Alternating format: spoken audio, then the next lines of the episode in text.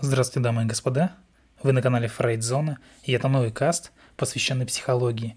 И в прошлый раз мы говорили о противоречивости желаний, и в какой-то мере будем продолжать эту тематику в плане интима, близости, секса. И сегодня хотелось бы рассказать о роли новизны в плане близости, ну и поговорить немножко о привязанности.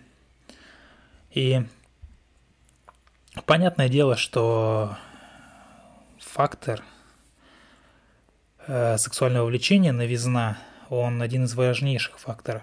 Впрочем, как и в принципе в жизни, новизна, она так или иначе у благополучных людей, ну или у тех, кто стремится ими стать, этот фактор присутствует. И понятное дело, что ряд исследований выявили особую роль э, так называемого эффекта Кулиджа и в сексуальном поведении человека в том числе. Возможно, наверняка некоторые из вас слышали известный апокриф о том, как Джон Калвин Кулидж, это тридцатый президент США, не абы кто, ну и его жена, они посетили ферму. Ферма была в Миннесоте.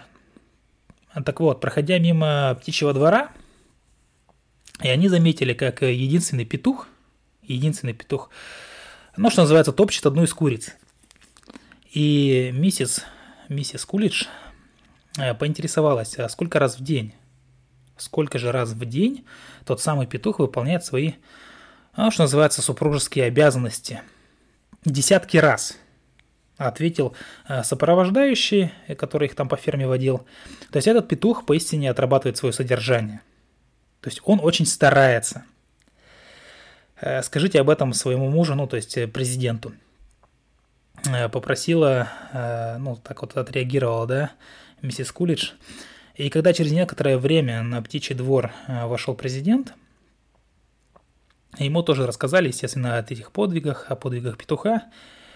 И он спросил, всегда с одной и той же курицей? «О, нет, каждый раз с новой, естественно, да», – поправил его э, фермер, сопровождающий. И, ну, то есть смысл в том, что если в самом начале отношений сексуальное влечение в, зач- в значительной мере как бы определяет наше поведение, то с течением времени накал страстей, э, как правило, ослабевает. Да? То есть, ну, нет былой страсти. Многие говорят, прошла любовь, там завяли помидоры. То есть для многих любовь с первого взгляда не является чем-то необычным. То есть э, чудом мы считаем, когда два человека не отрывают там глаз от друг от друга на протяжении всей жизни. Это невероятная редкость. И, наверное, там бывает только в каких-то литературных рассказах. То есть, как правило, в начале отношений нам все кажется новым, нам кажется волнующим, мы тянемся к человеку, естественно, там э, заряжен на полную, что называется. То есть, это период такой вот исследовательский, в том числе исследование тел друг друга, время бурной страсти, когда влечение не угасает ни на секунду. Однако яркий период, естественно, завоевания, он заканчивается рано или поздно.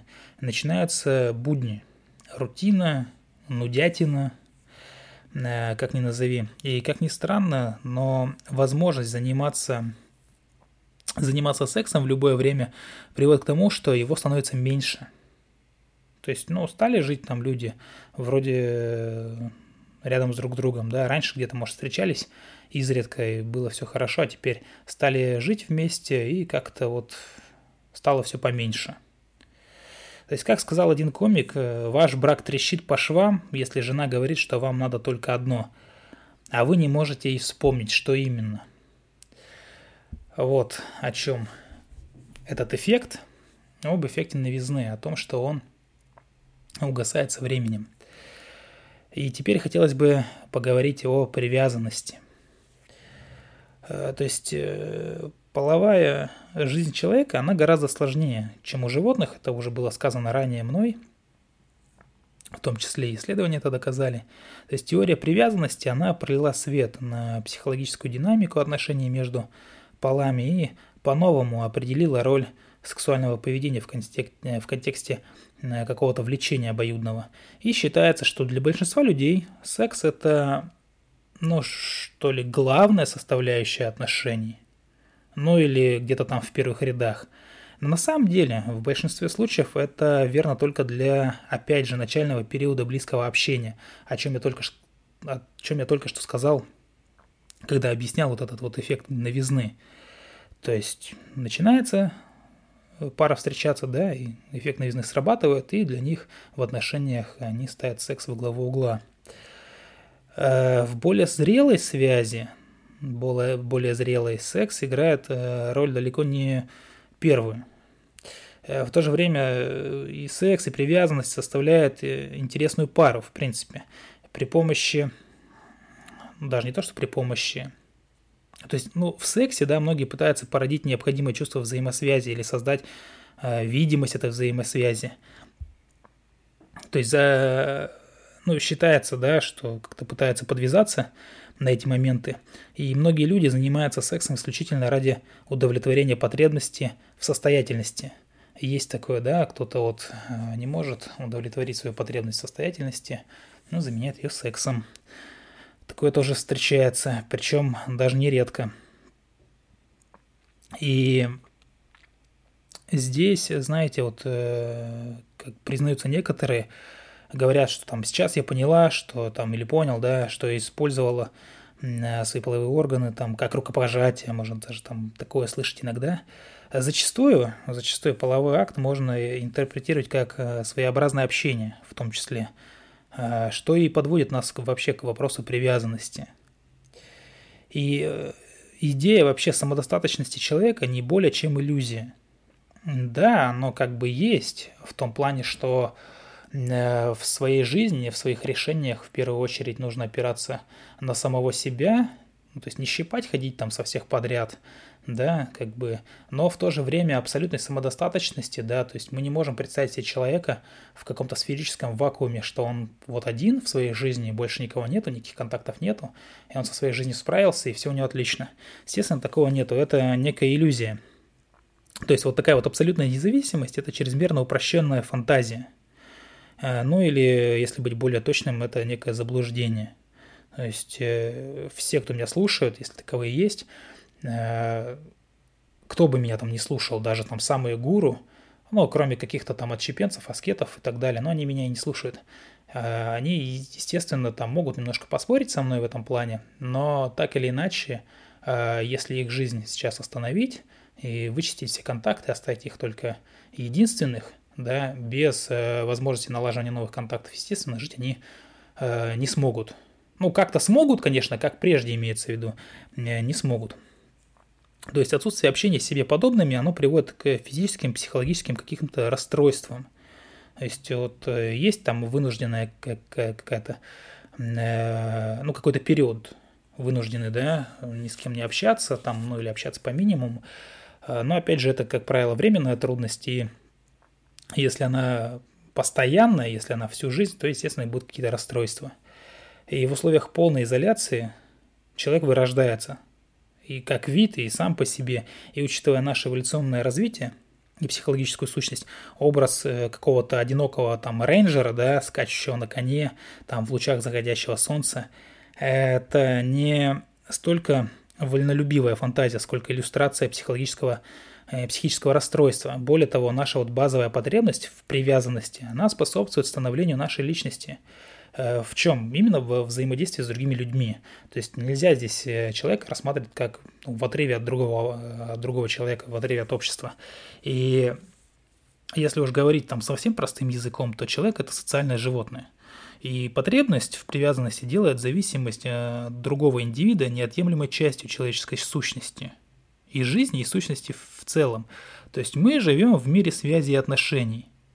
И именно в этом-то и вся суть, в этом все дело.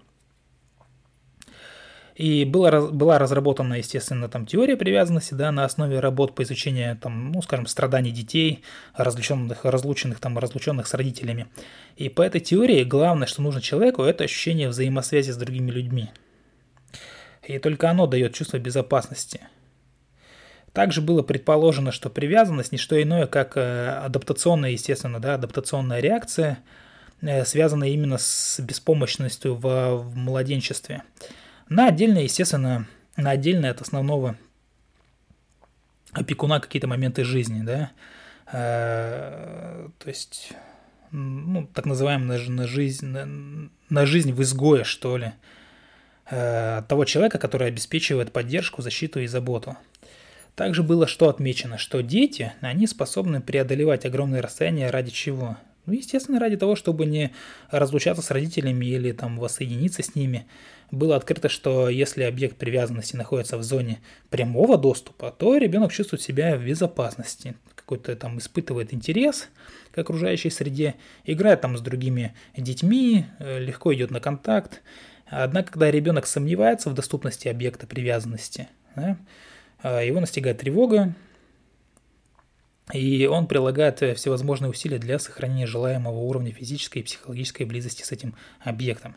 Если ребенку это не удается, то, понятное дело, он там впал в отчаяние, в уныние, в какие-то психозы и так далее. То есть вот эти вот все исследования, они показали, что сохранение близости, оно необходимо для выживания человека как вида.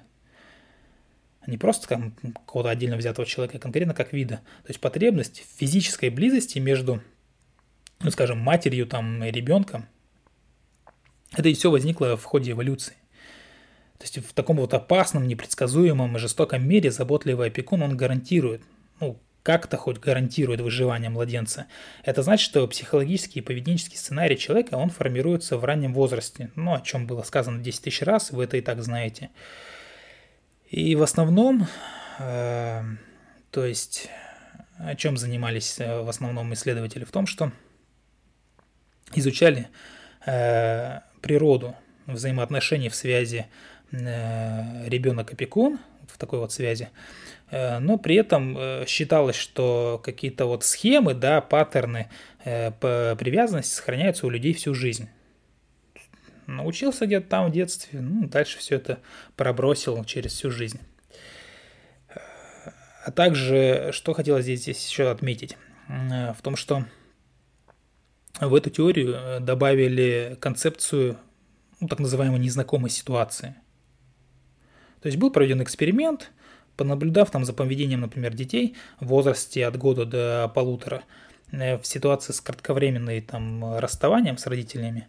И в зависимости от степени надежности привязанности можно было выделить три основных модели поведения, три основных паттерна. То есть большинство младенцев надежно привязаны к своим матерям. И хотя, оставаясь с какими-то там незнакомыми людьми, они проявляли там заметную обеспокоенность, вроде «где же, где же мама?», да, там посмотрели по сторонам и прочее. Когда их матери возвращались, они бурно приветствовали их, да. Некоторые из них там не отходили ни на шаг какое-то время от своих матерей, а потом опять же продолжали свою там беззаботную какую-то детскую деятельность, исследовательскую, игровую и прочее. То есть эти младенцы демонстрировали здоровый, здоровый паттерн, здоровую схему привязанности благодаря отзывчивым матерям. То есть сами матери, сами по себе отзывчивы. Быстро реагирующим там на плач, на другие сигналы, поступающие от детей.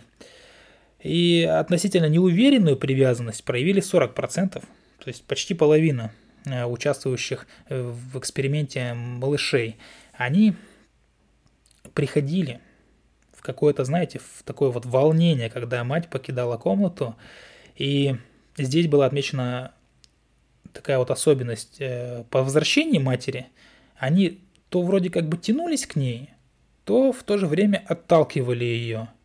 И вот это вот смятение чувств, такое вот пограничное состояние, оно объяснялось непоследовательным и непредсказуемым материнским поведением. То есть то сама мать, там, то она мать, да, вместе с ребенком, то она где-то отсутствует, и ребенок тоже как бы вот в такой болтанке, то он жмется к матери, то он ее отталкивает, потому что, ну, как бы она ему не нужна, раз она отсутствует, вот. От ласки до отталкивания, что называется. Поэтому малыши, они как бы в этом плане не чувствовали себя в безопасности и почти не занимались своей обычной исследовательской детской деятельностью. Там не играли, не общались, как бы просто там в, в нигде были, скажем так. И третья группа, да, это дети, которые демонстрировали неуверенный, то есть такой вот избегающий стиль поведения. То есть мать покинула комнату, и они не проявляют беспокойства, не ищут близости с ней по ее возвращению. То есть как бы что есть, что нету, все одно, да. Эти младенцы могли просто там, конечно же, скрывать свои переживания, хотя внешне они никак не проявляли свои привязанности, а внутренне они пребывали в состоянии напряжения, психического напряжения. И здесь было что отмечено, что матери этих детей, как правило, они отвергали все попытки ребенка сблизиться с этой матерью. И со временем привязанные с этими тремя паттернами привязанности, ну, простите за тавтологию, так, так вот вышло, э, то есть все вот эти ожидания, они превращаются в пророчество, в сценарий, там, самосбывающиеся какие-то, да, то есть со взрослыми мы строим отношения с другими людьми на основе вот этих вот усвоенных в младенчестве сценариев взаимоотношений. От них зависит, как мы обрабатываем информацию, как мы воспринимаем мир, чего ждем от социальных контактов, как мы ведем себя в каких-то ситуациях взаимодействия, как мы ведем себя в каких-то незнакомых ситуациях. То есть паттерн привязанности, он переходит с нами во взрослую жизнь и откликается вообще там на все подряд, также предопределяя наше поведение в, скажем, ну, в любовных связях в том числе, и влияя в том числе на выбор партнера. И степень уверенности человека во взрослых отношениях во многом определяется его взаимоотношениями э, с родителями в детстве, ну или с людьми, там, с лицами их заменяющими. Разумеется, между детской там, и взрослой привязанностью есть огромная разница. Во-первых, детские привязанности, они не симметричны. То есть взаимоотношения детей со взрослыми нельзя назвать равными. Это вы должны уже давно были понять. То есть там, маленький, маленький человек, да, там, маленький ребенок, как эгоист. То есть нельзя сказать, что он там отдает столько же, сколько э, просит. Это не так. Э, то есть ребенок, он здесь в большей зависимости от старшего. И, во-вторых, во взрослых привязанностях почти всегда присутствует э, некий сексуальный компонент. И учитывая детские вот эти вот схемы привязанности, мы понимаем, почему одни люди абсолютно уверены в своих отношениях, в своих паттернах и не боятся лишиться их поддержки и присутствия, а другие нет.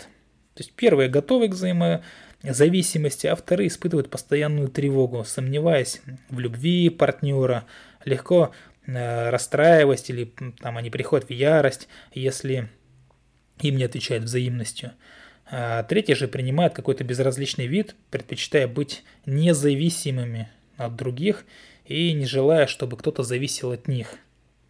Такое встречается и встречается в последнее время очень часто, то есть люди настолько обеспокоены своей жизнью, что э, ну, не впускают и сами никуда э, нет, не идут на контакт, скажем, в отношениях, да, и никого в свою жизнь не пускают, занимаются полностью своей жизнью и как бы этим довольствуются, считают, что у них жизнь налажена, считают, что они там ну, всех победили, да, в том числе внутренних демонов. На самом деле это, конечно же, не так. И если связи не выстроены качественно, то, понятное дело, такие люди будут страдать так или иначе. И взаимодействие по типу мать-дитя, оно является базовой моделью. Это основная модель, основная схема. Но с точки зрения психологии развития за этими вот двусторонними отношениями следует классический треугольник мать-отец-ребенок, да? И то, как строятся взаимоотношения в этом треугольнике, как ребенок относится к одному и, там, или другому родителю, так влияет на его будущие э, любовные связи. Кроме того, этот треугольник, он готовит почву для возможных патологических структур взаимоотношений. Когда партнеры раз за разом настойчиво выбирают какие-то дисф... дисфункциональные модели поведения, да, какие-то там девиантное какое-то поведение, э, не совсем логичное, вот он на это все смотрит, запоминает и потом это проецирует в свою жизнь. Особенности взаимоотношений ребенка с родителями служат постоянным источником будущих любовных конфликтов. То есть, если не можете избавиться от скелета в шкафу, то придется заставить его станцевать. То есть, каждая семья – это отдельная история в любом случае, и каждая такая история, она заключает в себе как надежду, так и отчаяние. Ну, надеюсь, этот каст помог вам в осмыслении привязанности, в осмыслении новизны. Надеюсь, вам понравилось. С вами была Фрейдзона. Любите психологию, изучайте психологию. Всего доброго. Пока-пока.